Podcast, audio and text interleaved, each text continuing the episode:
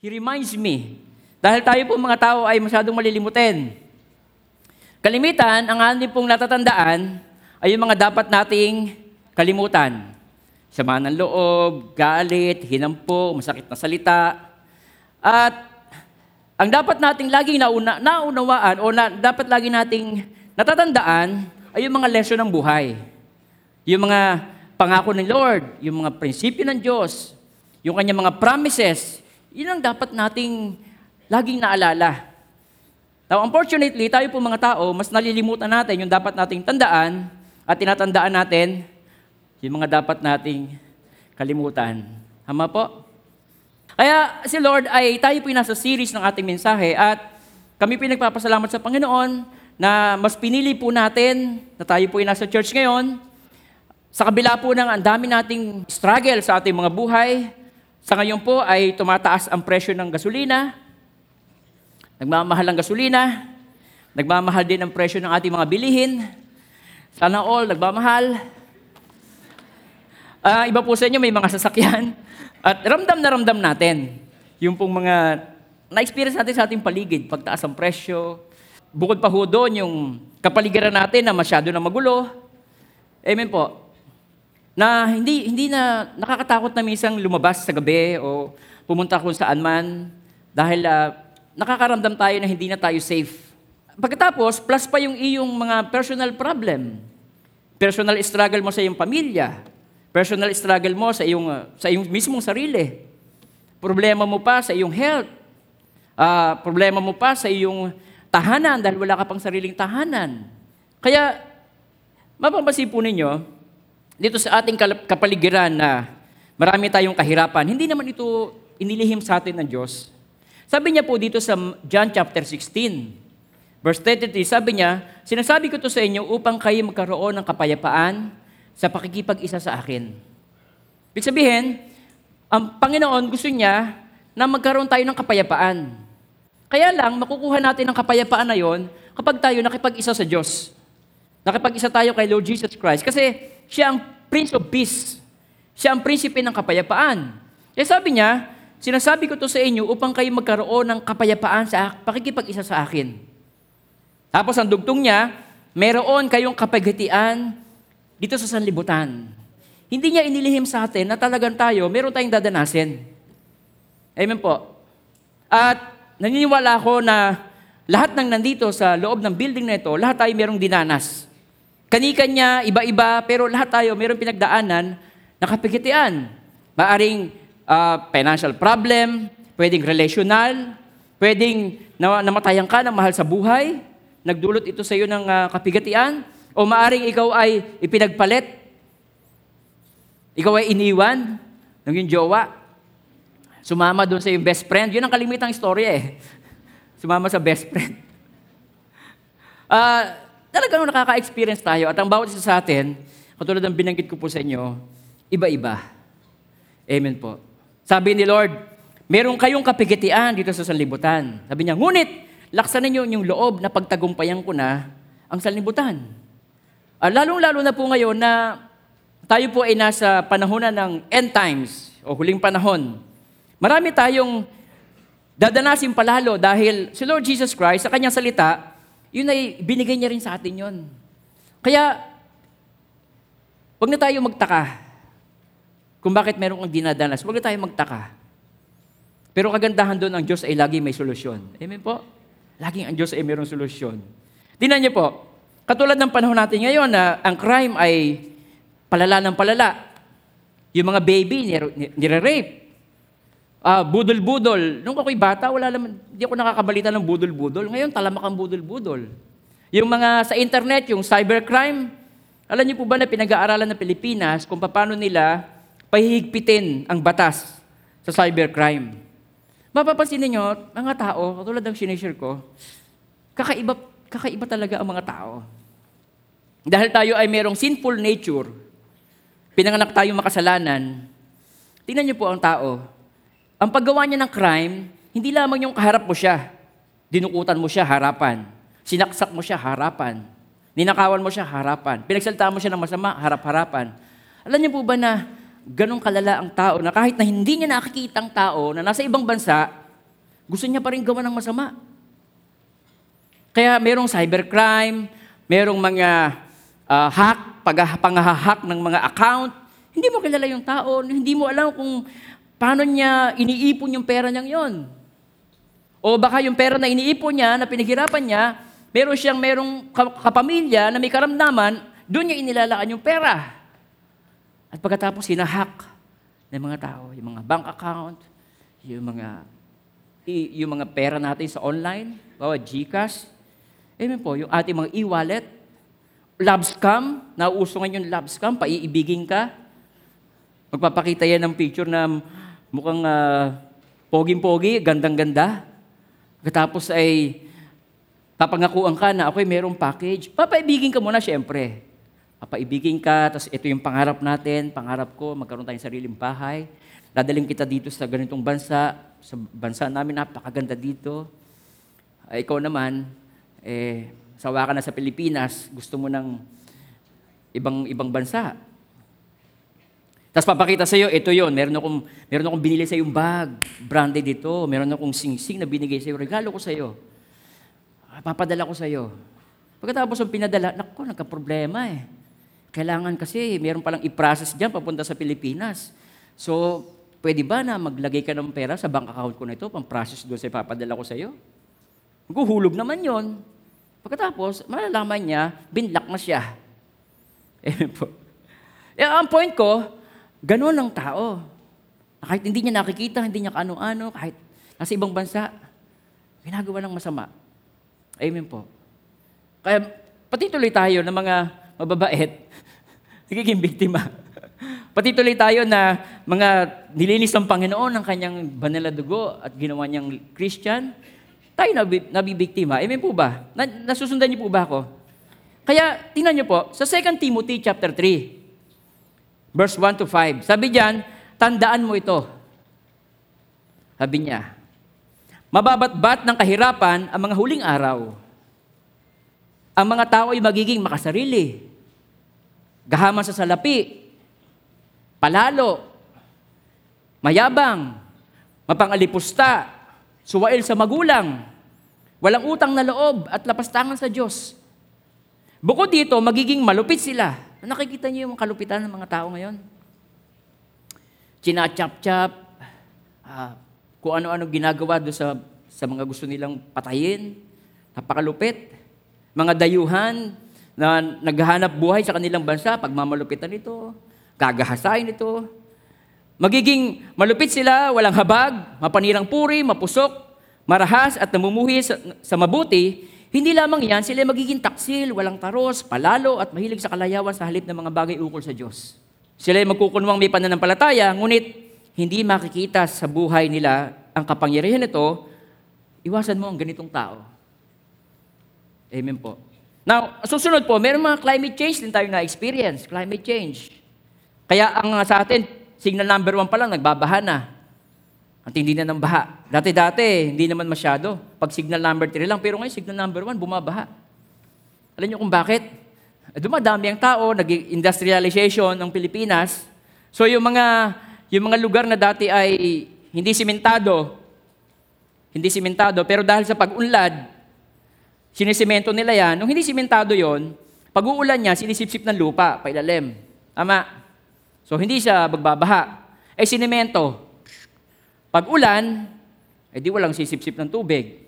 Sa papunta ang tubig, di ko sa inyo mababang lugar, doon pupunta yon. Kaya wag na tayo magtaka na ganito nang nangyayari sa ating bansa. Climate change. Amen po mga kapatid. Umiinit ang ating panahon. Now, because of these things, ito yung mga nangyaring ito, naapektuhan ng ating spiritual vitality.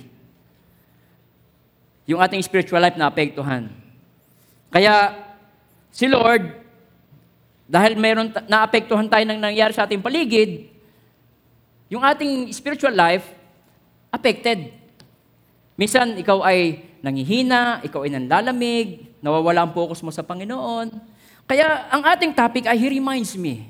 Gusto niya tayong palalahanan. Na sa kabila ng mga ating napagdadaanan, tayo ay mayroong lesson na He reminds me. Gusto ng Diyos na palalahanan niya tayo, palalahanan niya tayo. Alam niyo kung saan niya tayo gustong palalahanan? Sa umagang ito, Ang pamagat natin ay, He reminds me where I'm going. Kung saan talaga tayo patungo. Alam niyo po ba ng buhay sa sanlibutan ay hindi tayo forever dito? Sabi sa Bible, sa, sa, sa Psalms chapter 90, ang buhay daw ng tao ay, kung ikaw ay typical, 70. Kung ikaw naman ay malakas, aabutin ka ng 80 or 90. Pero, hindi tayo forever dito sa lupa. Kaya gusto ng Panginoon na anuman ang iyong pinagdadaanan, sitwasyon mo ngayon sa iyong buhay, gustong palalahanan ka ng Panginoon na yun ay pansamantala lang. Bakit? Sabi po ng Panginoon dito sa John chapter 14, okay, verse 1. Sabi niyan, let not your heart be troubled. Marami tayong, nagkakaroon tayo ng troubled heart kasi nandito tayo sa lupa. Amen. Dito, kailangan mo maghanap buhay, kailangan mo maghanap ng trabaho, kailangan mong kumita ng pera. Tapos, ang mga, yung mga gadget, yung mga sasakyan, patuloy ito na nag improve patuloy ito nag upgrade Pag ikaw ay sumabay doon sa upgrade na yon ng sanlibutan, ay hindi ka na magiging, magiging kontento sa iyong buhay, maghahangad ka na maghahangad na gusto mo makahabol ka sa upgrade, at yun, magkukos ng trouble sa iyong buhay. Kakaroon ka ng alalahanin, ay, buti pa sila, naka-iPhone 14 na. Ako, hindi pa din. Amen po. Tapos ang iisipin niya, iiwanan ko yung ministry ko para kumita ako ng malaki. Pag nakaipon na ako, saka ako babalik. Amen. Minsan ipagpapalit mo ang church sa iyong ah, gustong gawin sa iyong buhay. Amen. Pagpapalit mo ang source ng blessing, ang Diyos ang source ng blessing, di ba? Tapos, para lamang doon sa blessing, iiwanan mo yung source. Aba, edi nagkakamali ka ng desisyon. Nagkakamali tayo ng desisyon. Tama po. Iiwanan mo ang source, tatalikuran mo ang source ng blessing, eh siya yung blessing. Siya yung source ng blessing, ang Panginoon. Nangyari, nagagawa po natin yan dahil tayo po ay mayroong troubled heart. Hindi settled sa ating isipan na sa ating puso na ang Diyos ang kaya magbigay ng lahat ng bagay. Alam mo, ginawa ko din po yan eh. Naghahanga din ako, mag, kasi nga, sabi ko sa inyo, palipat-limat kami ng bahay, wala kami sariling bahay, nangungupahan kami. May naupahan kaming bahay na yung CR niya nasa loob ng, ng bahay, pero pag magsi-CR ka, dapat nakapayong ka. Kasi natulo yung bubong. Tapos dahil may butas yun, pag tanghalin tapat, pasok yung araw sa iyo. Para ka namang nasa sauna. Yung CR ka na, eh, para ka pang ini-steam. Tapos kausapin mo yung may-ari, pwede mo pagawa niyo, ayaw naman kumilos. Ayaw naman gawin. Tapos pag maniningil naman ng upa, pag sinabing gantong date, ay talagang ganong date nandun. Umaga pa lang, alas 7 pa lang andun na. Pagising mo, ay, ito na pala. Ayun po. Eh, Dahil, dahil doon, naghangad, Lord, gusto ko ng sariling bahay, nakakahiya na po yung palipat-lipat, ganito. Uh, iniwan ko yung ministry ko para doon sa, sa gusto kong mangyari. Tinalikuran ko yung source. Iniwan ko yung ministry ko at ako ay nag-try mag-apply, mag-abroad. 15 years kung sinikap, itry. Na ako ay hiwalay doon sa kalooban ng Panginoon, wala nangyari. Nakatatlong pa rin ako ng passport. Ay, ang passport noon, 5 years eh. Wala, hindi ako nakaalis. Pero nung nasettle na sa heart, settle sa heart, iba ako sa mga pinsan ko. Kasi may comparison ka. Kino-compare mo ang sarili mo sa mga pinsan mo. Sa mga classmate mo, sa mga kamag-anak mo na sila may mga ganitong bahay, kami pa wala. Sila mayaman na, kami hindi pa din. Kino-compare mo sila sa, sa sarili mo, ang pamilya mo, pagkatapos, doon ka nagkakaroon ng worry. Doon ka nagkakaroon ng anxiety. Mga Sanchez din naman kami, ah. ba't kami lang ang mahirap? Yung ibang mga pinsan ko mayaman, iba may isla sa Palawan, ganito, ganyan. Try, try ko din. Pero hanggang sa nasettle na sa heart, iba kami sa kanila. Meron kaming calling. Amen po. Alam mo bang ikaw ay iba sa mga kamag-anak mo? Dahil ikaw ay pinili ng Diyos. Huwag mong ikumpara ang sarili mo sa iba. Pag ang Diyos ang pumili sa iyo, yun ay highest honor yun. Sipin mo sa lahat ng dinami-dami ng tao, ikaw ang kinuha ng Diyos, tapos ikaw ang gagamitin niya doon sa kanyang, sa kanyang sa ministry. Hindi ba yun eh, highest honor sa buhay ng tao yon? Ikaw ang pinili. Unfortunately, because of comparison sa mga nakikita mo sa mga sa kamag-anak mo, nadi-discomfort ka.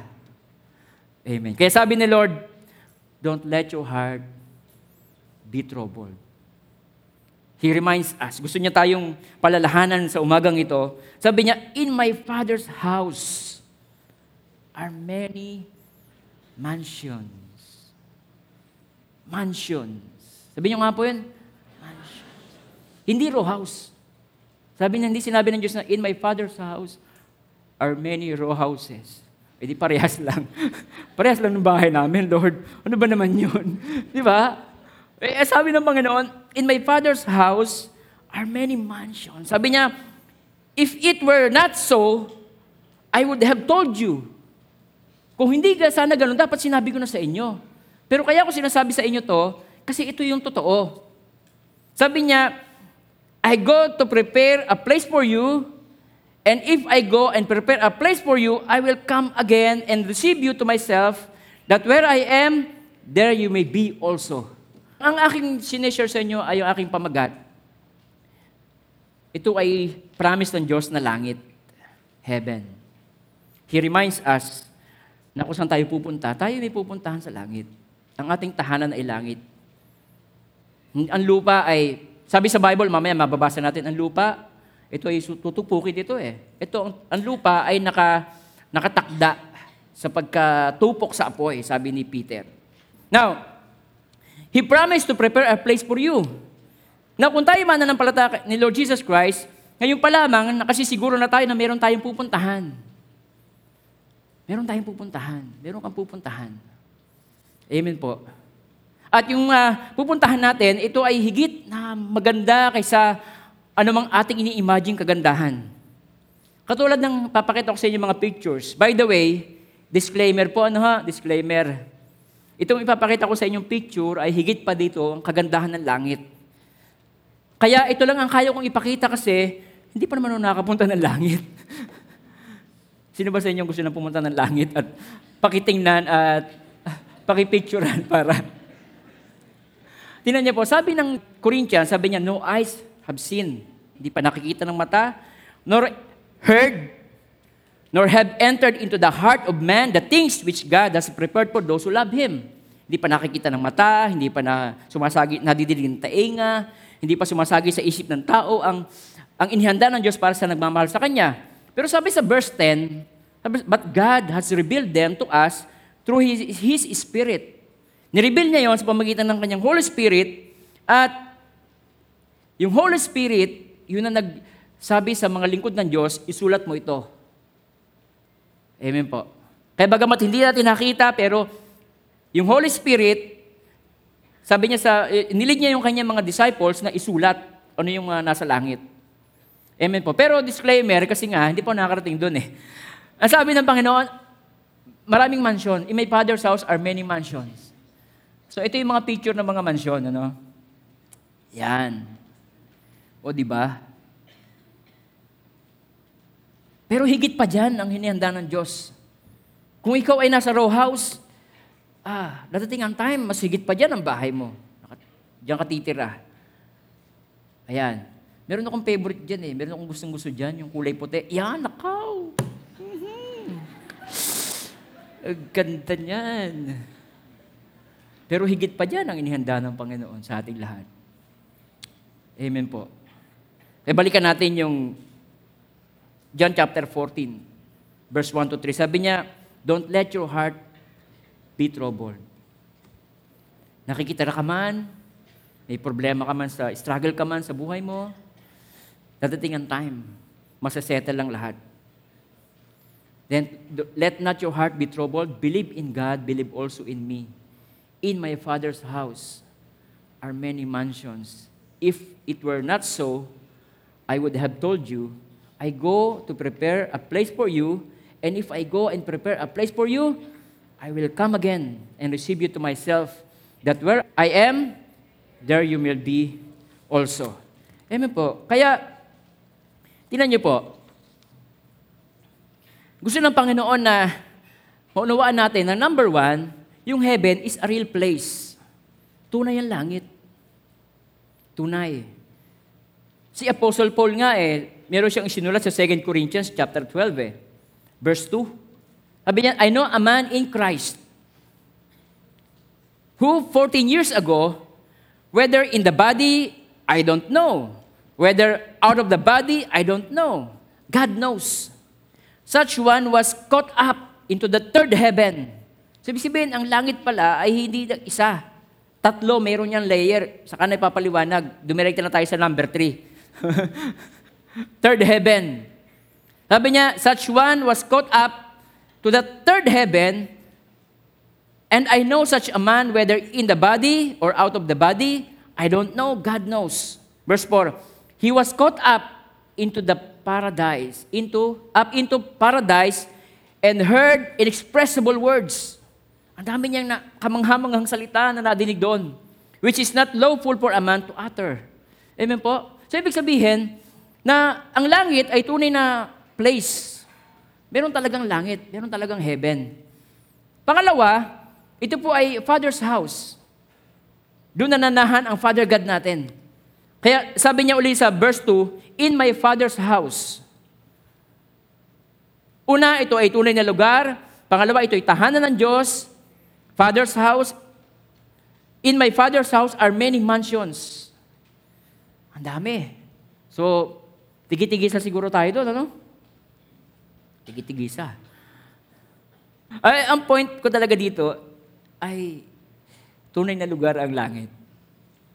Alam niyo po ba na ang heaven ay binanggit sa Bible 530 plus times? 530 plus. Ibig sabihin, ang Bible talaga ay marami siyang isinulat tungkol sa langit. Kasi yun talaga ang totoo. Yun ay real place, yun ay Father's house, at pangatlo, yun ay paradise. Paraiso po yun. Yun ay paradise. Tingnan niyo kung may picture tayo ng paradise dyan. Dis- Disclaimer uli. Disclaimer uli. Higit pa ho dyan ang inihanda ng Panginoon na paradise. Okay. Pangapat, in heaven, there is a city designed and built by God. Meron doong syudad na ang Diyos mismo ang nagtayo. Siya ang gumawa ng syudad na yon. Ay di perfect yun kasi Diyos yun eh. Tingnan niyo po, sa Revelation chapter 21, verse 1 to 5, sabi po sa Bible, Now I saw a new heaven. Katulad ng binanggit ko sa inyo kanina, bakit merong new heaven? Kasi itong earth, nakadesign ito para tupukin sa apoy. Sabi ng kanyang lingkod. Now I saw a new heaven and a new earth, for the first heaven and the first earth had passed away. Wala na. Also, there was no more sea. Wala nang dagat. Then verse 2, Then I, John, sabi niya, saw the holy city. Ipinakita sa kanya ng Panginoon, merong holy city, merong uh, syudad na banal na ginawa ang Diyos. New Jerusalem, coming down out of heaven. So sa heaven, napakalaki, napakalawak ng heaven, pero doon, merong, merong ginawa ang Diyos na syudad. Holy city nakita niya, and I saw the holy city. Ibig sabihin, tunay na meron talaga. Coming down out of heaven from God, prepared as a bride, adorned for her husband. Ito ay nagagaya ka na napakaganda. And I heard a loud voice from heaven saying, Behold, the tabernacle of God is with men. Ang tahanan ng Diyos ay kasama na ng mga tao, and He will dwell with them. Dadating ang time si Lord ay makakasama natin manirahan. Gaano ka ka-secure at ka-safe at ka-provided kapag ka ang source ng lahat ng pagpapala ay kasama mo na. Amen po? Kaya sabi ni Lord, don't let your heart be troubled. Hanggang panlupa lang yan. Dadating ang time, mamimiss mo na ang uh, dysmenorrhea. mamimiss mo yan. Mamimiss mo yung sakit ng ngipin. Hindi mo na mararamdaman yan doon. Amen po. Behold, the tabernacle of God is with men, and he will dwell with them, and they shall be his people. God himself will be with them, and their, their God, and be their God. Verse 4, God will wipe away every tears from their eyes. Ano man ang struggle mo, sa asawa mo, paghihirap mo ngayon dito sa lupa, mga pangaapi na iyong dinanas, pagtitiis, na nagdudulot sa iyo ng pagluha, struggle sa, finan- sa finances, dadating ang time, wa-wipe up ni Lord, papahirin ng Panginoon yung mga luha na yan. Amen po. Kaya, tiis lang ng konti. Tiis lang. Amen po. There be shall no more death. Wala nang kamatayan doon. No sorrow. Walang kalungkutan. Nor crying. Wala nang pag-iyak. There shall be no more pain. Wala na. Di mo nararamdaman yung pain. Wala ka ng sinus. Wala ka ng anuman ang sakit na nararamdaman mo. Wala na. Amen. Gusto nyo ba yun? Bay, opo naman. Eh ako nga alam, minsan nagigising ako ng gabi eh. Nagpapalpitate ako, pag check ko ng BP ko, 160 over 100. Gabi. Sabi, pray ako sa CR, Lord, gusto ko pa mabuhay. Gusto ko pa mag-preach. Amen po. Pero ang point ko, ang ating katawan dito sa lupa, talagang ito, may nararamdamang sakit, may nararamdaman itong kapigatian, may nararamdaman itong kalungkutan, may nararamdaman itong gutom, struggle. Pero ang promise ng Diyos, there shall be no more pain. For the former things have passed away. Wala na yung dating, wala na yung lumang nating pagkatao, lumang nating katawan. Then he who sat on the throne said, Behold, sabi niya, Behold, I will make all things new. Tapos sabi niya, Write.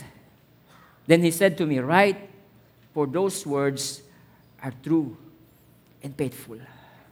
Yes. Hindi tayo binobola ng Diyos. Totoo na may langit, totoo na dadating ang time, wala na tayong hirap, wala nang sakit, wala nang rayuma, wala nang eksema, wala nang buni, wala nang alipunga, wala, wala na yan. Wala nang tumor. Amen? Kaya wala nang pollution, wala nang, uh, wala nang crime, wala nang climate change, nasala sa init, sala sa lamig. Maya-maya, bigla ka sisipunin, bigla ka uubuhin, because of na-allergy ka sa alikabok, sa mga nalalanghap mo. Wala na po yun. Wala nang crime, wala nang violence. Hindi ka na maglalakad sa labas na yakap-yakap mo yung bag mo pagkatapos yung ibang pera mo nasa medyas, nakatago doon. Kasi meron, meron tayong kabataan dito na pagka siya ay may pera, dito na ginagawa niya. Kasi nga, huhold upin ka eh. Hindi safe. Kuya ko, araw na araw, bumaba galing pier ng Palawan eh. Pagdating sa pier, may kausap siya nagpe-pedicab, tapos yung cellphone niya, sinusungkit ng isa sa likod. No greedy politicians. Ay, salamat po. Lord, wala nang politician doon na greedy. Amen. Ayoko magsalita ng tungkol sa government. Kayo na lang po mag-research. Wala nang lubak. Wala nang lubak-lubak ang krasada. At uh, tinan niyo po, sa Revelation chapter 21 verse 10, nilukuban ako ng Espiritu at inihatid ako ng anghel sa ibabaw ng isang napakataas na bundok. Ipinakita niya sa akin ang Jerusalem, ang banal na lungsod na bumababa mula sa langit, buhat sa Diyos. Nagliliwanag ito dahil sa kaniningan ng Diyos, kumikislap gaya ng hiyas na hasping sinlinaw ng kristal. Ang pader nito ay makapal at mataas, may labing dalawang pinto, bawat isa ay may bantay na anghel, nakasulat sa mga pinto ang pangalan ng labing dalawang lipi ng Israel. Tatlo ang pinto ng bawat panig, tatlo sa silangan, tatlo sa timog, tatlo sa hilaga, at tatlo sa kanluran. Ang pader ng lungsod ay may labing dalawang saligang bato. Nakasulat dito ang pangalan ng mga labing dalawang apostol ng mga kordero. Ang anghel ay nagsalita sa akin ay may hawak ng gintong panukat upang sukatin ng lungsod ang mga pinto at ang pader nito. So ito merong sukat. Parisukat ang lungsod. Yung holy city na yon, yun ay kudrado. Kung anong haba, siya rin ang luwang, sinukat ng anghel ang lungsod, 2,400 kilometers yung haba. Apakalaki nun. At ganon din ang luwang, 2,400 kilometers yung haba, 2,400 kilometers yung luwang. Tapos sinukat ng anghel ang pader na 216 talampakan ang taas ayon sa panukat na dala ng anghel. Batong haspe ang pader, hindi hollow block. I-research niyo yung mga bato na yan. Mag, napakamamahalin at magagandang klase ng bato yan. At ang lungsod ay lantay na ginto. Ginto ang uh, yung, yung, yung syudad na yon. Makinang na parang kristal. Nahihiyasan ng, ng lahat ng uri ng mahalagang bato ang saligan ng pader Haspe ang una, sapphire o sapiro ang ikalawa, Calcedonia ang ikatlo, Esmeralda ang ikaapat, Onis ang ikalima, Cornalina ang ika-anim, Chris. Yung mga, eh, mga batong ito ay rare na hindi natin nakikita. Amen po. So ayan, napakadami niyan. Ang ikalabing dalawa ay amatista, amethyst. Okay, next. Tuloy natin. Perlas ang labing dalawang pinto. Hindi ko kulamber ha. Perlas. Ay, ang perlas natin sa mundo eh, liliit eh. Bukod lang yung nakikita natin na malalaki, yung sobrang matatagal na. Ito, pintuan, perlas. Bawat isa yari sa iisang perlas. Lantay na ginto ang lansangan ng lungsod. Yung hikaw mo, yung iyong kwintas, na palamuti mo ngayon yan, pagdating sa langit yan, karsada lang doon. Karsada. Kaya kung mahilig ka sa ginto, nakakatawa ka doon kasi may dala kang sinsil eh, sisinsil mo yung kalye doon. Saan mo gagawin niya? Amen po. At kumikinang na parang kristal. Napansin ko na walang templo sa buong lungsod sapagkat ang Panginoong Diyos na makapangyarihan sa lahat at ang kordero ang pinaka-templo roon. Hindi na kailangan ng araw o ng buwan upang liwanagan ng lungsod pagkat ang kaniningan ng Diyos ay nagbibigay liwanag doon. Wala nang, wala nang Meralco bill. Hindi ka na mag-i-struggle sa pagbabayad doon. Wala nang gabi. At ang kordero ang siyang ilawan. Sa liwanag nito ilalakad ang lahat ng tao at dadalhin doon ng mga hari sa lupa ang kanilang kayamanan. Mananatiling bukas sa buong mga gahapon ng mga pinto ng lungsod sapagat hindi nasasapit ang gabi doon. Dadalhin sa lungsod ang yaman, dingal ng mga bansa, ngunit hindi makakapasok doon namang bagay na marumi. Sa paningin ng Diyos, ang sino mang gumagawa ng kahihiyan, ang mga sinungaling at yung lamang may mga pangalang nakasulat sa aklat ng buhay na iniingatan ng kordero ang makakapasok sa lungsod na yon. So yung mga, pangal- yung mga taong wala ang pangalan nila sa aklat ng buhay, hindi sila pwede pumasok. Pag tinanggap mo si Lord Jesus Christ sa buhay mo, sabi sa Bible, yung pangalan mo nakasulat sa aklat ng buhay. Kaya pagdating mo doon, sa harapan ng, ng gate na yon, sasabihin ng anghel, bakit ka makakapasok sa kaharian ng langit? Eh, ako po ay nag-donate ng pangsimbahan. Ako po ay nagsisimba linggo-linggo. Ako po ay namimigay sa mahirap. Ah, sabihin ng, ako po ay ah, tatlong oras nagpe-pray. Ako po ay dalawang, ling, dalawang beses isang linggo nagpa-fasting. Ako po ay trip, ako po ay giver. Sasabihin ng anghel, edi wow. Alam niyo ba nang kahit napakadami mong nagagawang mabuti, eh, nagagawa ka pa rin masama? Alam niyo ba na tayo mga tao ay walang sino man sa ating kayang gumawa ng 100% mabuti? Nakalagay sa Bible yan eh. Sabi doon, walang taong gumawa ng mabuti na hindi nagkasala. Walang taong gumawa ng mabuti na hindi nagkasala, sabi sa Bible. Walang sino mang tao ang pwedeng makatupad ng sampung utos ng Diyos sa Ten Commandments. Wala. At yun ay lagi isineshare dito sa church. Sabi ng Panginoon, uh, huwag kayo magsisinungaling. Sino ba sa inyo hindi pa nakakapagsinungaling sa tanang buhay niya? Ay sino pa ang karapat dapat sa atin? Kaya papapasukin lang tayo ng anghel ng Diyos pag sabihin, bakit kita pwedeng papasukin sa langit? Dahil ako po ay naligtas dahil sa ginawa ng Panginoon sa Kristo. Ako yung makasalanan, hindi ako karapat dapat sa harapan ng Diyos, pero dahil mahal ako ni Lord Jesus Christ, inialay niya kanyang buhay para ako'y bayaran sa aking kasalanan at tinanggap po siya sa puso ko, kaya ako'y mayroong buhay na walang hanggan. Sasabihin ng anghel, very good, pasok. Nandito nga yung pangalan mo. Amen po? Napakabuti ng Panginoon sa buhay natin. Kaya meron tayong expected end dahil kay Lord Jesus Christ. Tingnan niyo po, sa chapter 22, basahin natin yung buong chapter 22 ng Revelation. Ipinakita rin sa akin ng anghel ang ilog na nagbibigay buhay. Ang tubig nitong sinlinaw ng kristal ay bumubukal sa trono ng Diyos at ng Kordero. Yung Kordero binabanggit niya, si Lord Jesus Christ yun. Yung Diyos, yung kanyang Father God. At umaagos sa gitna ng lansangan ng lungsod, sa magkabilang panig ang ilog, at may punong kahoy na nagbibigay buhay, ang bunga nito ay iba't iba bawat buwan. At nakalulunas ng sakit ang mga, ng mga bansa ang mga dahon nito. Next verse. Tuloy natin. Walang masumpungan doon na anumang sinumpa ng Diyos. Wala nang curse. Wala na. Matatagpuan sa lungsod ang trono ng Diyos at ng kordero at sasambahin siya ng kanyang mga lingkod. Makikita nila ang kanyang mukha at masusulat sa kanilang noo ang kanyang pangalan. Dooy wala ng gabi, hindi na sila mga kailangan ng liwanag, ng, ng araw, pagkat ang Panginoong Diyos ang magiging ilaw nila at maghahari sila magpakailanman. Sinabi sa akin ng anghel, maaasahan na totoo ang mga salitang ito, ang Panginoong Diyos na nagkaloob ng kanyang espiritu sa mga propeta, ang siya nagsugo sa kanyang anghel upang ihayag sa mga lingkod niya ang mga bagay na magaganap sa lalong madaling panahon. Amen. Makinig kayo, wika ni Jesus. Sabi ni Lord Jesus Christ, darating na ako, mapalad ang mga tumutupad sa hulang nilalaman ng aklat na to. Sabi ni Lord Jesus Christ, mapalad kayo. Sabi niya, ako'y parating na. Ibig sabihin, ipaghanda niya na tayo ng lugar.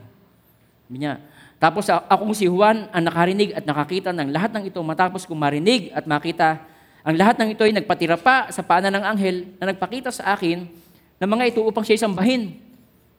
Sinasam, sasambahin niya yung anghel. Ngunit sinabi niya, huwag. Sabi ng angel, huwag ako sambahin mo. Eh kasi ang tao eh, pag kung sino-sino ang sinasamba. Ako may aliping tulad mo, tulad ng iyong mga kapatid na propeta at ang lahat ng sumusunod sa mga salita ng aklat na ito, sabi niya, ang Diyos ang sambahin mo. At sinabi niya rin sa akin, huwag mong ililihim ang mga hulang nasa aklat na ito. Kaya ito, sinishare po namin sa inyo. Kasi ayaw ni Lord na ilihim mo na merong langit. Kasi pagka ito'y nalihim sa tao, yung merong langit, masyado niyang isusubsob ang sa kanyang sarili dito sa pamumuhay dito sa lupa. Tapos kakalimutan niya ang Diyos. Tapos pag namatay siya, eto na, pagharap niya sa Panginoon, may langit at impyerno pala. Di ba? Ayaw natin noon at ayaw din naman po namin na ganun ang mangyari. Kaya isinishare po namin sa inyo ito. At sinabi niya sa akin, huwag mo ililihim ang mga hulang nasa aklat na ito sapagkat malapit nang maganap ang mga ito. Malapit na. Sabi ni Lord. Ang masama ay magpapatuloy sa pagpapakasama. Ang marumi sa kanyang pagpapakarumi. Ngunit ang mabuti ay magpapatuloy sa kanyang pagpapakabuti at ang mga banal sa kanyang pagpapakabanal. Makinig kayo, wika ni Jesus, darating na ako, dala ko ang gantimpalang ibibigay sa bawat isa ayon sa kanyang ginawa. Amen po. Kaya yung, yung, yung, yung ginagawang ministry, paglilingkod mo sa Panginoon, yung sacrifices mo, gigising ka ng maaga, um, a-attend ka ng church, ikaw ay worker ng church, mag, minsan uwian na kayo, yung iba po dyan ay nagta-traffic pa sa labas, uh, yung ating mga restroom, yan po ay pinipi, sinisikap na maging malinis. Sabi sa Bible, ang Diyos ay hindi liko. Sabi niya sa Hebrews chapter 6 verse 10, sabi doon, makatarungan ng Diyos. Hindi niya lilimutin ang inyong ginawa at ang pag-ibig na inyong ipinakita at hanggang ngayon, ipinakikita sa paglilingkod ninyo sa inyong kapwa Christians. Ibig sabihin, yung ginagawa mong pagsuserve, ayun ay hindi na, hindi na babaliwala. Kasi sabi ni Lord Jesus Christ, sabi niya, darating na ako. Dala ko ang gantimpalang ibibigay sa bawat isa sa inyo ayon sa kanyang ginawa. Kaya, hanggat nandito pa tayo sa lupa, mag-ipon na tayo ng reward na ibibigay ng Panginoon. Mag-serve tayo sa Kanya. Don't waste your life. Huwag mo sayangin ang iyong buhay. Kasi mag-serve ka't hindi sa Diyos, haharap ka rin sa Kanya. Kung ikaw ay wise, sabi niya kanina sa verse 11, sabi doon, ang masama ay magpapatuloy sa pagpapakasama. Ang marumi, sa kanyang pagpapakarumi. Ngunit ang mabuti, magpapatuloy sa pagpapakabuti, at ang banal, magpapatuloy siya sa kanyang pagpapakabanal. Tapos sinunod niya yung verse 12. Makinig kayo, darating na ako, dala ko ang mga gantimpalang ibibigay sa bawat isa ayon sa kanyang ginawa. Amen po. Huwag nating sayangin ang buhay natin dito sa lupa. Amen. Si Lord naman ay may pangako naman siya. Hindi naman niya lilimutin yung iyong sakripisyo para sa Kanya. Tuloy natin. Ako ang Alpha at Omega, ang una at ang huli at ang simula at ang wakas.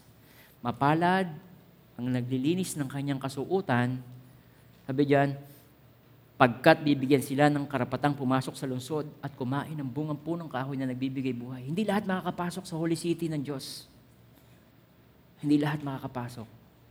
Subalit may iwan sa labas ng lungsod ang mga buhong, mga mangkukulam, mga mapakiapid, mga mamatay tao, mga sumasamba sa Diyos-Diyosan at mga, mga sinungaling sa salita at sa gawa.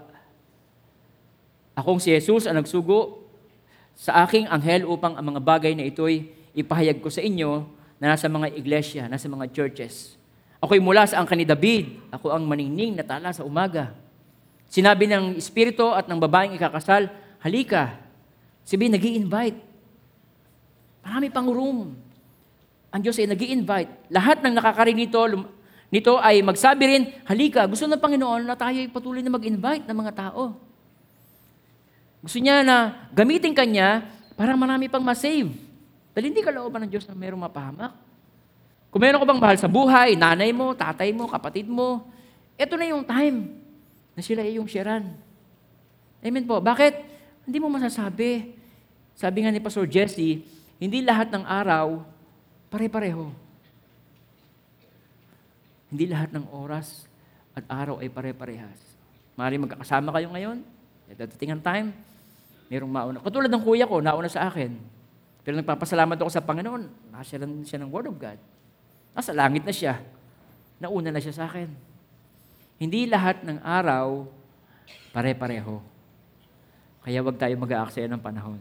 Amen. Nandiyan po ba kayo? Napakabuti ng Panginoon. Kaya, gusto tayong palalahanan ng Diyos na meron tayong pag-asa. There's always hope. God is reminding us today, we always have hope. Lahat ng pinagdadaanan mo, hirap, hardship, trial, and testing, yan po ay panandalian lang. May hangganan ng lahat. Kaya the Holy Spirit reminds us that, number one, we have a brighter future. Meron tayong brighter future. Dadating ang time. Jeremiah 29 verse 11. Sabi po dyan, For I know the thoughts, or I know the plans that I think towards you, says the Lord. Thought of peace and not of evil, to give you a future and hope. Sabi dyan, ang Diyos ay nakakaalam ng mga plano ng, sa ikabubuti natin. Kaya, tinan nyo, huwag tayong tatalikod sa Panginoon. Siya ang nakakaalam ng magandang plano eh. Ang Diyos ay liwanag. Example, ano? Pag nakaharap ka sa liwanag, nasa ng anino mo? Nasa likod. Yung mga kadiliman. Anino? Yung madilim. Nasa likod mo yan eh. As long as nakaharap ka sa ilaw, naliliwanagan ka. The moment na ikaw ay tumalikod sa ilaw, anong nasa harap mo? Ay di puro dilim. Sabi ni Lord Jesus Christ, John chapter 8 verse 12, Ako ang ilaw ng sanlibutan. Ang sino mang sumusunod sa akin, ay magkakaroon ng ilaw na nagbibigay buhay at hindi lalakad sa kadiliman kahit kailan. Sabi ng Panginoon. Ang nakalulungkot, because of trouble ng buhay, pangarap mo sa buhay, paghahabol mo ng upgrade, tatalikuran mo yung ilaw. Tatalikuran mo ang Diyos. Eh di nasa harap mo ay puro dilim. Ano niyo po, matindi nito, habang naglalakad ka papalayo sa ilaw, eh di palabo ng palabo. Padilim ng padilim. Amen. Na- nasusundan niyo po ako? Nandiyan pa po ba kayo? Kaya wag. Wag tayong ipag-pray natin, Lord, wag niyo po ipahintulot. Hindi magmamalaki ka na, hindi ako na ako tatalikod sa ilaw sa Diyos kahit kailan. Hindi tayo katulad ni, ano, ni, ni Peter.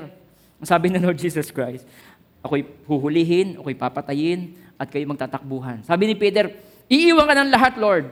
Pero hindi hindi kita iiwan hanggang kamatayan. Sabi ni Lord, Peter, bago tumilawak ang manok sa gabi, madaling araw, tatlong beses mo akong ipagkakanuno. Ano ibig sabihin? Nananangan sa kanyang sarili. Kaya hindi tayo mananangan. Sabi mo, Lord, huwag niyo po ipahintulot na ako'y makatalikod sa iyo. Amen po. Kasi, mapanganib. Tumalikod ka sa ilaw eh. Eh di puro dilim ang harap mo. Nasa harapan mo. Tapos lumalakad ka, papalayo pa sa liwanag. nabubugbog ka tuloy ng kagi- kagipitan, kaguluhan, kaisipan mo ay anxiety, depression, karamdaman, kung ano-ano. Hindi mo na alam ang gagawin mo. Maliban na lang muli kang bumalik sa ilaw kay Lord. At liliwanagan ka niya. Amen po? Kaya patuloy tayong umaten sa church. Patuloy tayong magkaroon ng fellowship. Amen. Nandiyan po ba kayo mga kapatid? We have a brighter future. Why?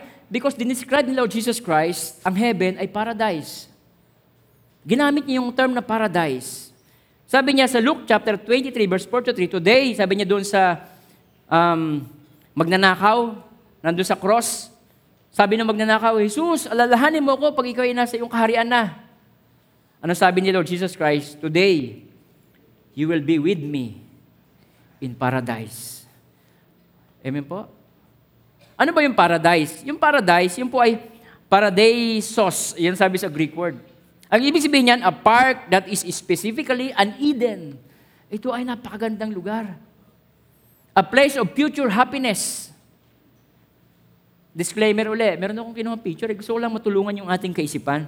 Diba, paradise, ganito, ganyan. Para meron natin ma-picture. Dadating ang time, ganun ang lugar mo, paraiso, inaaliw ka doon. Tingnan niyo po, sa Luke chapter 16, verse 25. Ito yung istorya ng ah, mayaman na napunta sa paghihirap at ito naman yung istorya ni Lazaro na naghihirap sa lupa pero nung siya ay namatay, eh nandun siya sa piling ni Abraham. Sabi ng, ah, sabi ng mayaman, Amang Abraham, pwede po bang si Lazaro ay nakikiusap po ako na yung kanyang daliri, isausaw sa tubig, at pagkatapos palimigin ng aking dila dahil ako hirap na hirap sa apoy na to. Sipin, totoo talagang merong impyerno. Alam niyo po, yung Luke chapter 16, na hindi po yun parable. Yun po ay true story na si Lord Jesus Christ mismo ang nagkwento noon. At yung istorya na yun, hindi niyo makikita sa ibang, sa ibang book ng Bible. Doon lamang yun sa Luke. Na pinaliwanag doon, kinuwento doon ni Lord Jesus Christ na mayroong mayaman na nagdaramit ng magara. Pagkatapos, araw-araw, iba yung kanyang kinakain. Extreme yung kanyang yaman. Pagkatapos, meron namang isang sobrang hirap na si Lazaro. Ang description sa kanya ng Bible ay puro tadtad ng sugat, ang kanyang katawan, dinidilaan ng aso. Pagkatapos, naghihintay lamang siya ng mga nalalaglag na mumo na pagkain doon sa hapag ng mayaman. Tapos ang kasunod doon ay, pareho silang namatay. Ibig sabihin, sobrang yaman, ito naman sobrang hirap. Magkaiba sila ng posisyon sa buhay. Pero meron silang one thing in common na nangyari sa kanila. Ano yon? Parehong namatay. Hindi kayang sustain o i-maintain forever ng yaman ng tao ang kanyang buhay. Amen po? Bagamat merong isang pangyayari sa buhay nila, nang, ah, nangyari sa kanila, pareho silang namatay, pero nagkaiba sila ng destinasyon. Yung isa, yung mayaman, nandun sa impyerno, yung, maya, yung mahirap, nandun naman sa kay Abraham.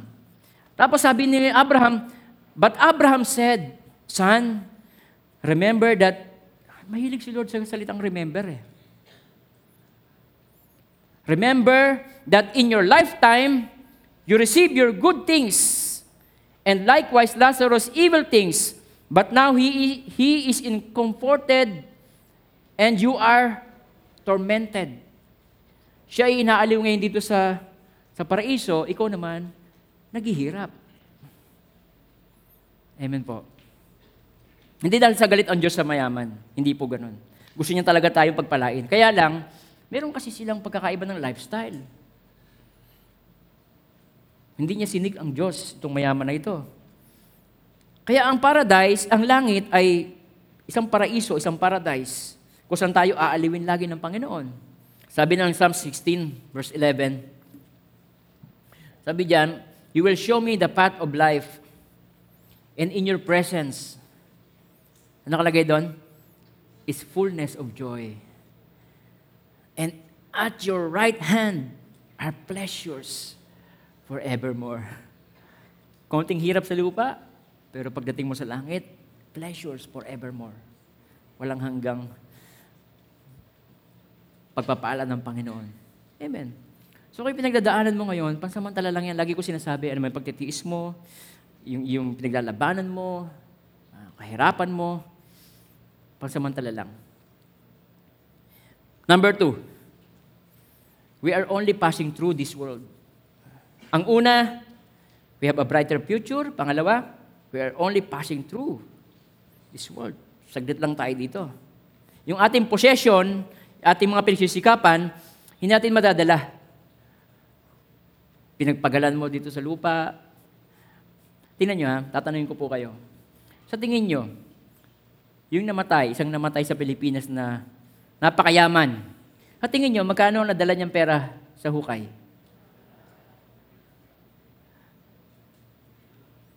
Magkano nadala niya kaya niya? Eh, ang dami niyang ari dito sa lupa. Magkano kaya ang dala niya sa langit o sa hukay? Yung nagpasikat ng cellphone mamahalin, na laki-laki ng inikita. Sa palagay niyo, magkano ang bit-bit niya sa hukay? Wala rin, di ba? Sabi ng 1 Timothy chapter 6 verse 7, For we vote nothing into this world, and it is certain. Sabi niyo nga po yun? Certain.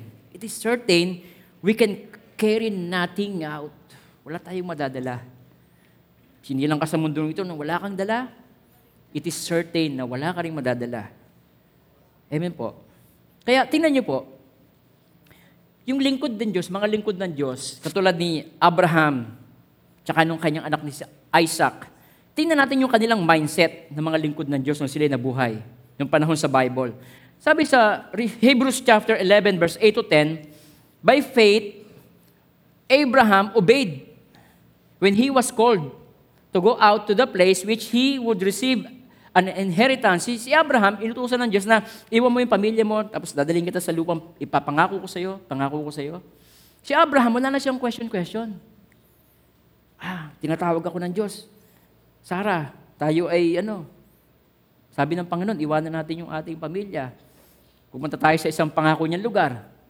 Si Sarah, sabi sa Bible, wala na siyang tanong-tanong, um, marami bang kikitain ka doon? Hindi niya tinanong si Abraham. Malapit ba yun sa SM?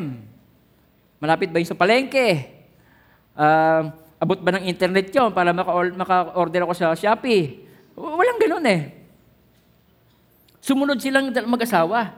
Pagkatapos, sabi niya, and by, by faith, Abraham obeyed when he was called to go out of the place which he was would receive an inheritance, and he went out not knowing where he was going. Hindi naman niya alam kung saan siya pupunta. Dadali ng Diyos. Walang address sa binigay.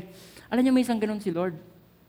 Pag tinawag ka niya, minsan, hindi, hindi niya bibigay sa iyo yung detalye na yung gagawin. Katulad ng ating senior pastor, Pastor Jesse Velasco, na nasa Amerika na siya. Kinakwento niya na settle din siya sa Amerika, may bahay na siya, may tatlo siyang sasakyan. Kumikit, kahit na hindi magtrabaho yung kanyang misis, si Pastora Bessie, nabubuhay sila ng normal, ng disente. Tapos, Isang araw, habang siya naliligo, sabi ng Panginoon, I'm going to use you. Tapos yung sumunod na pangungusap ng Panginoon sa kanya, your ministry is not the U.S. Your ministry is in the Philippines. Hindi naman binigyan ng malinaw na pangitain ng ating na sinabi ng Diyos na pumikit ka at makikita mo, bibigyan kita ng isang hektaryang lupa na maraming kayo magiging bus doon na panghatid ng mga tao. Bibigyan ka ng building na aircon. Ang mag-church sa inyo ay mga pogi at magaganda. Wala namang sinabing ganon. Wala namang sinabing ganon. Ilang ang sabi ng Diyos. Pero, si Lord nakakaalam ng magandang plano. Ikaw din. Ikaw ay may calling eh. Kailangan mo magtiwala kay Lord. Hindi naman, wala naman siyang utang sa atin na ipaliwanag ang lahat ng bagay. Ang gusto lang ng Panginoon sa atin, magtiwala tayo. Si Abraham, ganyan ang kanyang ginawa. Okay, next verse. By faith, he dwelt in the land of promise as in the foreign country, dwelling in tents. Alam niyo po ba na si Abraham ay mayaman? Sabi sa Bible. Marami siyang gold, marami siyang mga mga bakahan at saka tupahan. Pero, kasama niya si Isaac at si Jacob, dwelling in tents with Isaac and Jacob, the heirs with him of the same promise. Pero bakit hindi siya nagpatayo ng mansyon? Eh, siya naman ay may pera. Sa tent lang sila tumira. Noong time na yon. Verse 10. For he awaited for the city, which has fou- foundation, whose builder and maker is God. Ibig sabihin, ang mindset nila, tinawag ako ng Panginoon, susunod ako sa Kanya. Pero ang kanyang mindset, hindi ako panlupa. Merong inihanda ang Diyos sa akin na iba. Hindi ko naman sinasabing, benta niyo yung bahay niyo, tumira kayo sa, sa tent. Hindi ganon. Ang point, nandito ka sa lupa, pero meron kang eternal perspective na hindi ka mananatili dito. Hindi ka mabubuhay dito para kumain. Ano yung ba maraming tao na nabubuhay para kumain? Ang magandang mindset, kumakain tayo para mabuhay, para makapaglingkod sa Kanya. Bakit? Dahil tayo ay panglangit. Hindi tayo panlupa. Amen po? Kung may negosyo ka, ako yung maging negosyo para ako'y magamit ng Panginoon. Kung magtatrabaho ka, ako'y magtatrabaho para ako'y magamit ng Diyos. Hindi pang sarili. Inilag, inilagay ka ng Panginoon sa isang company, maging ilaw ka doon sa company na yon. Ikaw yung ilaw at saka asin ng company na yon. Inilagay ka ng Panginoon sa munisipyo, inilagay ka ng Diyos dyan, ikaw maging ilaw dyan, ikaw maging liwanag at ikaw maging asin. Amen po. Bakit? Meron tayong eternal perspective. Haharap tayo sa hukuman ng Panginoon pagdating ng araw. Yun ang pinakamahalaga sa lahat. Yun ang kanilang mindset. Sila ay, hindi sila panglupa, sila ay panlangit. Tingnan niyo po, sa Hebrews chapter 11 verse 13, These all died in faith, not having received the promise, but having seen them afar off, were assured of them, embraced them, and confessed that they were strangers and pilgrims on the earth. Naging buhay sa kanila na sila ay pilgrim, sila stranger lamang dito sa lupa. We are only passing through this world. Mayroong inihanda ang Panginoon para sa atin. Tagalogin natin yan. Silang lahat ay namatay na may pananalig sa Diyos. Hindi nila nakamtan ang mga pinangako ng Diyos dito sa lupa, yung sinasabi dyan. Ngunit natanaw nila iyon mula sa malayo. Nakita nila yung promised land. May pinangako sa kanila.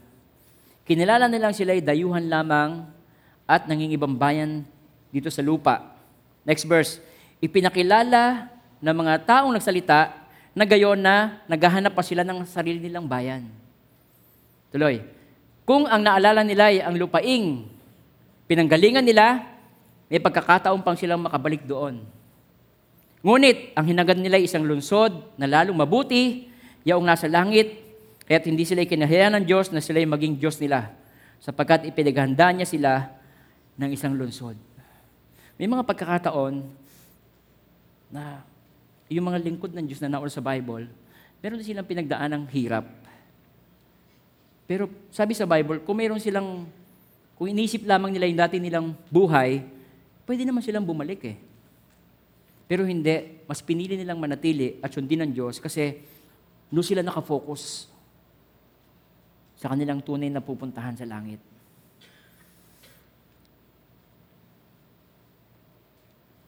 Bilang lingkod ng Diyos,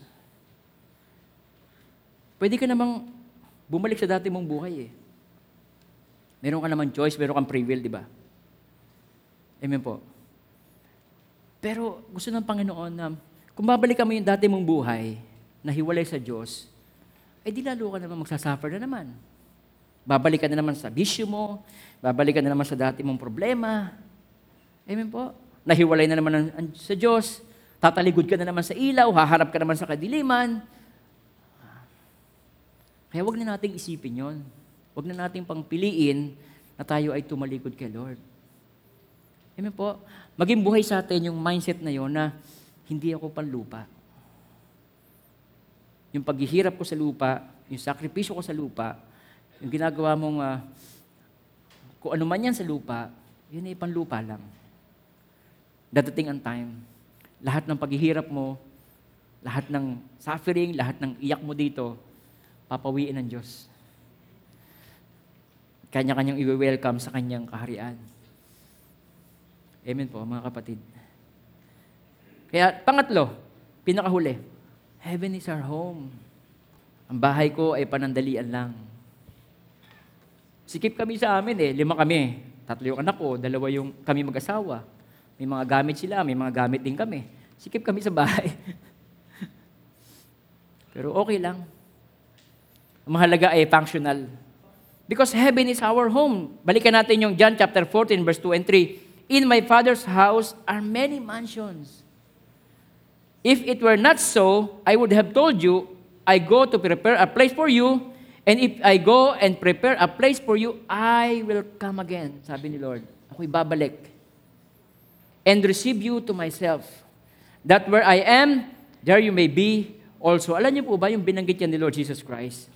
Sa Israel, nung time na yun, meron silang practices pagka mayroong magpapakasal na um, mag-boyfriend at girlfriend. Yung practices na po yan, ang ginagawa po dyan, yung pong groom o yung lalaking ikakasal, siya po yung naghahanda ng kanyang bahay para sa kanyang magiging asawa. Maghahanda siya ng tutuluyan nila. Pagkatapos, for the span ng isang taon, yung bride o yung babae, ang kanya namang gagawin, ipe-prepare niya yung kanyang sarili. Yung kanyang wedding gown, yung kanyang mga ilawan, yung, mga, yung kanyang mga abay, habang yung lalaki ay nagpe-prepare ng tahanan nila, doon sa bahay ng tatay niya, yung, yun namang babae, ipe-prepare niya yung kanyang sarili. Pagkatapos, pero yung babae na yon, hindi niya alam kung kailan darating yung kanyang mapapangasawa. Kahit yung lalaki. Yun ang tradisyon nila sa Israel. Hindi alam ng groom kung kailan niya susunduin yung kanyang mapapangasawa at pati yung babae, hindi niya rin alam kung kailan siya susunduin ng kanyang mapapangasawa. Yun ang tradisyon nila. Alam niyo po ba kung sino lang ang nakakaalam na oras na para sunduin ng groom yung kanyang bride? Yung tatay lang ang nakakaalam. Pag sinabi ng tatay niya na, okay, ready na yung bahay na ginawa mo, sunduin mo na yung bride mo. Kaya sabi ni Lord Jesus Christ, In my Father's house are many mansions. Sabi niya, ako'y maghahanda. At kapag nakaredy na, babalik ako. At pagkatapos, yung babae na ikakasal, hindi niya alam kung ano oras darating yung kanyang groom. Pwedeng ito'y araw, pwedeng ito'y gabi. Kaya sila naghahanda sila ng ilawan sa gabi. Kasi baka biglang dumating ng gabi, wala silang ilaw. Kaya sa Lord Jesus Christ, sa Matthew, meron siyang parable of ten virgins. Natatandaan niyo yun sa Bible? May parable si Lord Jesus Christ, ten virgins, na nakaredy sila dapat. Yung, yung uh, lima ay hangal, yung iba naman matalino. Yung limang matalino, nag-ipon sila ng langis. Kasi baka gabi dumating yung groom. Yung iba naman, mga hangal, natulog. Natulog. Habang nagpi-preach. Eh, biglang dumating. Ay, pagdating ng, uh, ng groom, eh, ano, pupungas-pungas sila. Naku, paano ba yan? Wala na, wala na kaming uh, langis. Pero yun ang tradition nila noon, na binabanggit ni Lord Jesus Christ. Alam niyo po ba, tinan niyo po, sabi ko sa inyo kanina, ang makakaalam lamang na susunduin na ng groom yung kanyang bride, yung tatay. Tinan niyo po, sabi ni Lord Jesus Christ, Matthew 24 verse 36, But the day and hour, no one knows. Not even the angel of heaven, but my Father only. Yun ang sabi niya. Ito, anytime. Pwede na tayong anytime. Alam niyo ba ang pagdating ng Lord Jesus Christ, ang rapture, anytime. Sabi sa Bible, ito ay isang kisap mata. Sa huling tunog ng trompeta ng Diyos, sabi sa Bible, bababa ang Panginoon. Tapos tayo mga nananalig kay Lord Jesus Christ, kukunin niya tayo sabay sa alapaap. Ang tawag doon rapture. Alam niyo ba, ang rapture ay anytime pwede mangyari. Pwedeng mamaya. Mangyari yon. Ang tanong ay, eh, handa ka na ba? Anytime, pwedeng dumating ang Panginoon. Kaya don't waste your life. Huwag ka na magpatumpik-tumpik pa. Anytime, pwede siyang dumating. Kaya, makikita natin, ito ang aking tanong. Kung ikaw ay, alam mong titira ka na sa Amerika, forever, citizen ka na doon, iintindihin mo pa ba yung mga gamit mo sa Pilipinas? Dadalhin mo ba yung batya mo? Batya? Yung tabo? Yung panghilod? Yung kulambo mo, dadalhin mo pa ba yun? Iintindihin mo pa ba yun? Pupunta ka na sa Amerika? Same as true sa heaven. Kung ikaw mo, alam mo, ikaw ay sa heaven pupunta. Nang kung saan napaka-perfect ng lugar. Mamahalin mo pa ba yung mga bagay na dito sa lupa? Hindi ko sinasabi mo kayo maghanap buhay, huwag kayo, mag, huwag kayo mag-invest, huwag kayo... No. Ang point ko, mindset. Yung iyong mindset. Para kanino ka ba naghahanap buhay? Bakit ka mo kumita ng pera? Para sa sarili mo? Eh, iiwan mo din naman yon. Pagharap mo sa Diyos eh, ikaw lang at saka si Lord yun eh. Eh Lord, sorry na po kayo kasi nagkapo ako, nagkaroon ng apo eh. Ha? O eh, bakit ba hindi ka no? Eh, sorry po, Lord, walang bantay yung ano ko eh, Shih Tzu. Walang bantay Shih Tzu. Shih Tzu. Sabi ko nga sa inyo, kung pupunta ka na ng Amerika, intindihin mo pa ba yung mga bagay sa Pilipinas? Same as true, pag alam mo sa langit ka pupunta, mamahalin mo ba ng gusto yung mga bagay na panlupa? Naiiwan mo din. Na sinasabi ko sa inyo kanina, kahit yung pinakamayaman, sa isang pinakamayaman sa Pilipinas, maraming mall, maraming lupain, maraming condominium. Ang question ay, magkano kaya ang bitbit niya? Di ba wala? Pero si Lord, meron siya nakaabang na reward. Sabi niya, wala kanino yung mga reward? Sa mga nag-serve sa Kanya, mga naglingkod sa Panginoon. Amen. Kaya ang kinakausap ko ngayong araw na ito, dalawang uri ng tao sa inyo ngayon, sa congregation na to. Una, kung ikaw ay merong suffering na pinagdadaanan, sabihin ko sa iyo, panandalian lang yan. Sabi sa Romans chapter 8 verse 18, sabi diyan, sabi ni Apostle Paul, sa ganang akin, ang mga pagtitiis sa kasalukuyan ay hindi mayahambing sa kalwalatiang sa sa atin. Yung mga hirap mo dyan, wala yan. Pag nasa langit ka na, malilimutan mo na lahat yan.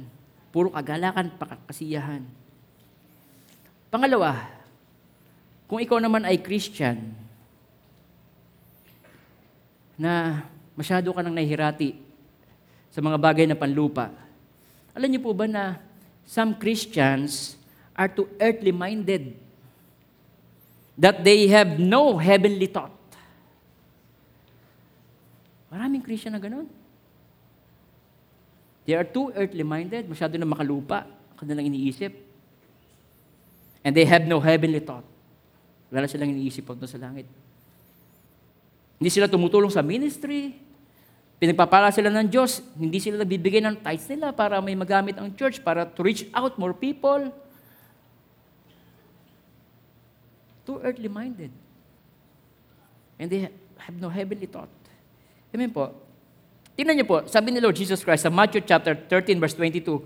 Sabi niyan, He who received the seed among the thorns is he who hears the word and the curse of this world. Yung alalahanin dito sa lupa and the deceitfulness of riches choke the word and become unfruitful. Yung alalahanin sa lupa, uh, baka, baka, baka pasanlibutan, mga bagay, yon sabi, sabi ni Lord Jesus Christ, it choke the word. Nasakal nito yung salita ng Diyos, kaya hindi siya naging mabunga, hindi siya naging fruitful. At ayaw ng Panginoon na mangyari sa atin yon. Kaya ang payo po sa atin, 1 Timothy chapter 6, verse 8 to 10, having food and clothing, sabi diyan, with this, we shall have, be content. Maging kontento na tayo, may kakainin ka. Sabi ko nga po sa inyo, kakain tayo para mabuhay, para maglingkod kay Lord. Amen po? But those who desire to be rich, fall into temptation and snare, and into many foolish and harmful lusts which drawn men into destruction and perdition. Yung mga naghahangad na mayumaman, kalimitan, hindi naman lahat. Pero kalimitan, bumabagsak sila sa tukso. Paano ang tukso? Mandadaya. Mandadaya ng kanyang declaration ng tax. Mandadaya ito ng kanyang, uh, ng kanyang uh, presyo ng kanyang asset. Mambubudol-budol ito Sabihin niya, yung sasakyan na yan, eh, ano, walang problema, walang issue yan. Dinala ko yan ng Kalingga, Cagayan, hindi naman nag-overheat yan eh. Nung binili, pagdating ng 13, umusok na. Amen po. Magbebentay ng droga. Fall in temptation and snare and into many foolish and harmful lusts which drown men in destruction and perdition. But for the love of money, hindi money. For the love of money is the root of all kinds of evil. Kaya mandadaya ka eh, dahil sa pagmamahal mo ng pera eh. Kaya mayroong mga cybercrime na yan, kahit di niya nakikita, because of the love of money. For which some have strayed from the faith. Tingnan nyo, pati Christian, no? Nadala niya na, napalayo niya na sa Diyos. And their greediness and pierced themselves through with many sorrows. Bumagsak tuloy siya sa maraming pagdurusa sa kanyang buhay. Amen po. Ayaw ng Panginoon na yun po ay mangyari sa ating lahat. Kaya, tinan niyo po, sa 2 Peter chapter 3, sabi ni Peter, ngunit ang araw ng Panginoon ay darating tulad ng isang magnanakaw. Tulad na binabanggit ko sa inyo kanina. Sa araw na yon, ang kalangitan ay biglang mapaparam, na may nakapangingilabot na ugong, matutupok ang araw, buwan at ang mga bituin, at ang lahat sa lupa ay malalantad. Yamang ganito ang magiging wakas ng lahat ng bagay. Italaga ninyo sa Kanya ang inyong sarili at mamuhay ng ayon sa Kanyang kalooban. Samantalang hinihintay ninyo ang araw ng Diyos, magsikap kayo mabuti upang madali ang pagdating ng araw ng, ng Panginoon, ng iyon. Araw ng pagtupok ng kalangitan at pagkatunaw ng matinding init ng mga bagay na naroon. Ibig sabihin itong mundo, naka, nakatalaga ito sa pagkatupok sa apoy. Tingnan natin sa English yung verse 12. Looking for and hastening the coming of the day of God because of which the heaven will be dissolved, being on fire, and the element will melt with fervent heat. Sobrang init. Hindi natin alam, baka yun ay nuclear, or baka magsabugan ng mga bulkan. Ay ang core pa naman ng mundo eh apoy, di ba? Sa science, ang core ng mundo ay apoy.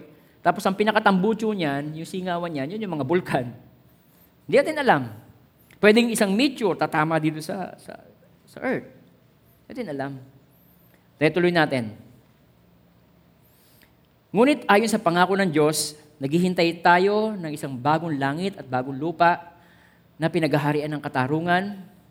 Kaya nga minamahal, mga minamahal, samantalang kayo'y naghihintay, sikapin ninyong mamuhay ng payapa, walang dungis at kapintasan. Alalahanin ninyo na kaya nagtitimpi ang Panginoon ay upang bigyan kayo ng pagkakataong maligtas. Iyan din ang binabanggit ng kapatid nating si Pablo na taglay ang kaalamang kaloob ng Diyos na siyang sumulat nito. Amen po. Kaya, anong klaseng pamumuhay ang dapat natin gawin? Anong klaseng lifestyle? Sabi ni Pastor Jesse, sa kanyang isang statement, sabi niya, life is all about perspective. Ano yon? Eternal perspective. Kailangan meron tayong eternal perspective, mga kapatid. Pamumuhay natin ay meron tayong eternal perspective. Amen po. Now, kaya sabi ng Bible, set your minds on the things above, not the things below. Sabi po ng salita ng Diyos. Ang tanong ay, ano ba nagmamotivate sa'yo? Ano ba ang yung driving force? Kaya ka mo po gustong mabuhay. Sabi ng Bible sa 2 Corinthians chapter 5 verse 14 to 15, whatever we do, it is because Christ's love controls us.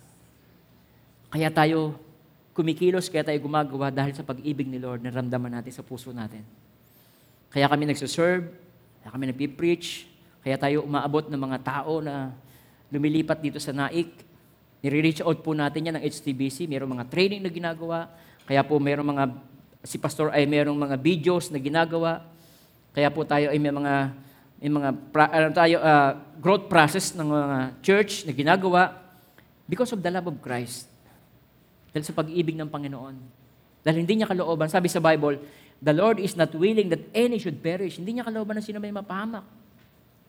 Hindi niya kalooban na mapahamak ang kapatid mo, ang anak mo, imaginein mo na lang, halimbawa, ipakita ng Diyos sa'yo, nasa langit ka, halimbawa, halimbawa lang naman, ipakita ng Diyos sa'yo, nasa langit ka. Tapos yung kapatid mo, nasa impyerno. Tapos sasabihin ng kapatid mo, ate, ano ka ba naman ate? Magkasama tayo sa kwarto, lagi natutulog. Bakit hindi mo man lang ako sineran? Nandito ako ngayon sa impyerno. Sasabihin ng nanay mo, Anak, ang tagal natin magkasama sa bahay. Bakit hindi mo man lang ako sineran? Imagine. Amen po. Kaya, 2 Corinthians, whatever we do, it is because Christ's love controls us. Mas masakit yun kung anak mo magsasabi nun sa'yo, Mama, Papa, alam niyo naman pala ang salvation, ba't di niyo sinir sa akin? Natuturuan mo ko ng science, ng math. Pero bakit yung kaliligtas ng kaluluwa ko, hindi mo man lang tinuro sa akin?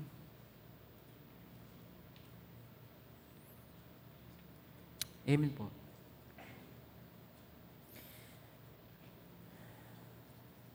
Since we believe that Christ died for everyone, we also believe that we have all died to the old life we used to live. Talikuran natin yung dati nating buhay. Gamitin natin yung bagong buhay na binigay ng Diyos para abutin ng maraming tao.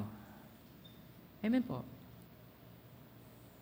He died for everyone so that those who receive His new life will no longer live to please themselves. Hindi na para masyan ang sarili mo. Instead, they will live to please Christ who died and was raised for them. Amen po. Yung mga taong expectant sa kanyang pupuntahan na isang napakagandang lugar. Yung mga taong ganon, ang mindset nila, sila yung mga taong hindi tumitigil sa pag-share. Sila yung mga taong ganon. Yung expectant sila sa pagdating ni Lord Jesus Christ, buhay sa kanila ang salvation, buhay sa kanila ang langit. Sila yung mga taong hindi tumitigil sa pag-share. Dahil alam nila, dadating ang time na pag nabinawian ng buhay isang tao, that's it. Haharap na sila sa Panginoon. Kaya huwag mong hayaan na may mahal ka pa sa buhay na hindi pa nakakilala kay Lord. Hanggat may oras pa. Amen po. Kasi ang pagdating ni Lord, eh, sabi sa Bible, eh, para magnanakaw eh. Meron ba magnanakaw na nagpapaalam? Ah, Mare, ah, Sir, alis ba kayo ng bahay nyo? Anong oras kayo babalik? Alas 10. Pwede po bang alas 11? Eh? Nakawan namin kayo. Wala namang ganun. Bigla na lang yun eh. Tapos wala na. Tapos na ang lahat. 2 Peter chapter 3 verse 9 sa Tagalog. Ang Panginoon ay hindi nagpapabaya sa kanyang pangako tulad ng inaakala ng ilan. Hindi pa niya tinutupad ang pangakong iyon alang-alang sa inyo. Binibigyan pa niya ng pagkakataon ang lahat na makapagsisi, magbalik loob sa Diyos, sapagkat hindi niya nais na kayo mapahamak. Ano ibig sabihin? Hindi aksidente na nandito ka ngayon. Mahal na mahal ka ng Panginoon. Amen? Hindi niya kalooban. Kung ang langit ay totoo, alam niyo si Lord Jesus Christ, nagturo din siya tungkol sa hell. Tungkol sa impyerno. Totoo din ang impyerno. At ayaw ni Lord na mapapunta ka doon. Kaya ang ginawa niya, yung hindi natin kayang gawin, ginawa ng Diyos para sa ating lahat. Yung kasalanan natin na naghihiwalay tungkol sa Diyos at sa tao, sabi sa Bible, ginawa niya ng solusyon. Paano yon? Binayaran niya ang iyong kasalanan. Amen. Ang nanatili sa atin, Romans 10.9, sabi sa Bible, kung ipapahayag na yung labi na si Jesus ay Panginoon at mananali ka ng buong puso, siya muling binuhay ng Diyos, maliligtas ka. You will be saved. Verse 10, sapagkat nananalig ang tao sa pamagitan ng kanyang puso at sa gayon ay napapawalang sala. Pag nanalig ka kay Lord Jesus Christ, pawawalang sala ka niya. Lahat ng kasalanan mo, wala na yon.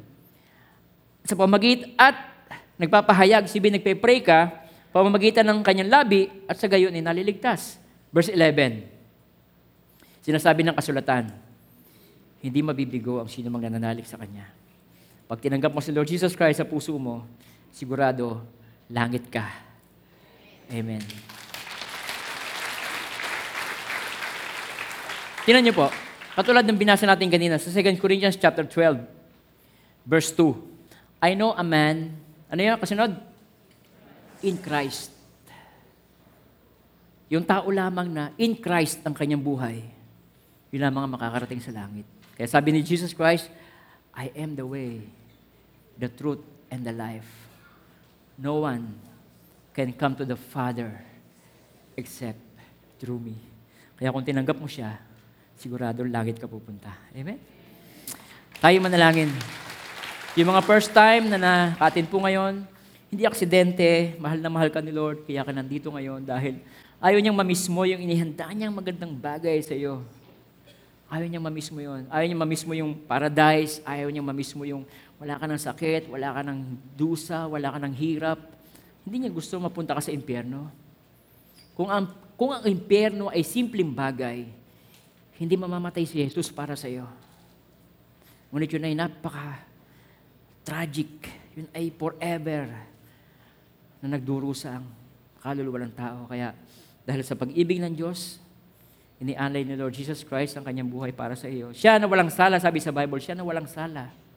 E ibinilang na makasalanan. Kaninong kasalanan yon? Kasalanan ko at kasalanan mo. Upang mapabanal tayo sa harapan ng Diyos, pamagitan niya. Kaya sabi mo, Lord Jesus, kinikilala ko po, ako'y makasalanan. Hindi ko kayang iligtas ang aking sarili. Ngunit marami pong salamat. Ako'y mahal mo. Hindi mo po kalooban na ako'y mapahamak. Kaya inialay mong yung buhay sa krus upang ako'y tubusin sa aking kasalanan.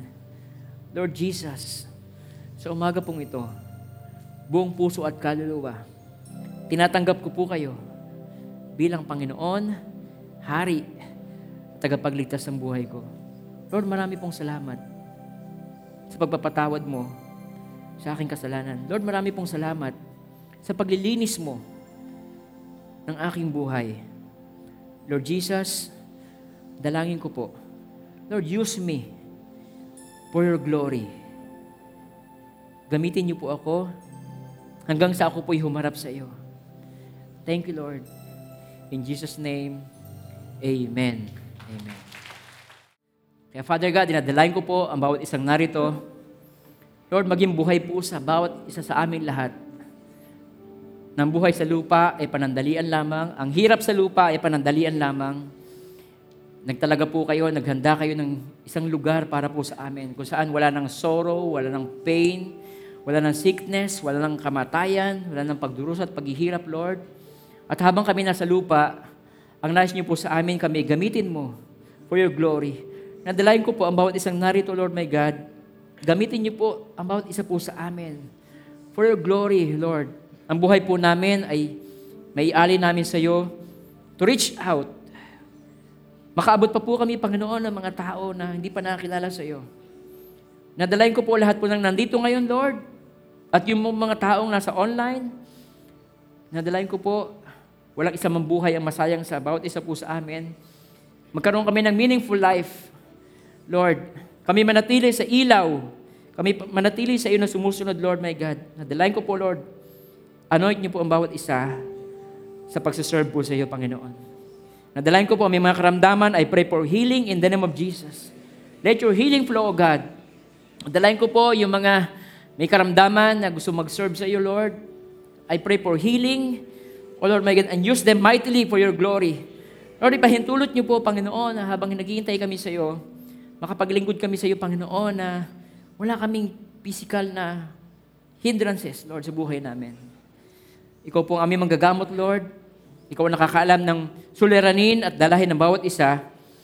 At dinadalain ko po, kayo na po mismo humipo sa kanila. Thank you, Father God. Na may the Lord God bless you and keep you. And may His face so shine to each and every one of you. His countenance be upon you and bring you peace. In the name of the Father, and of the Son, and of the Holy Spirit, in Jesus' name, Amen. Amen. God bless you po sa inyo lahat.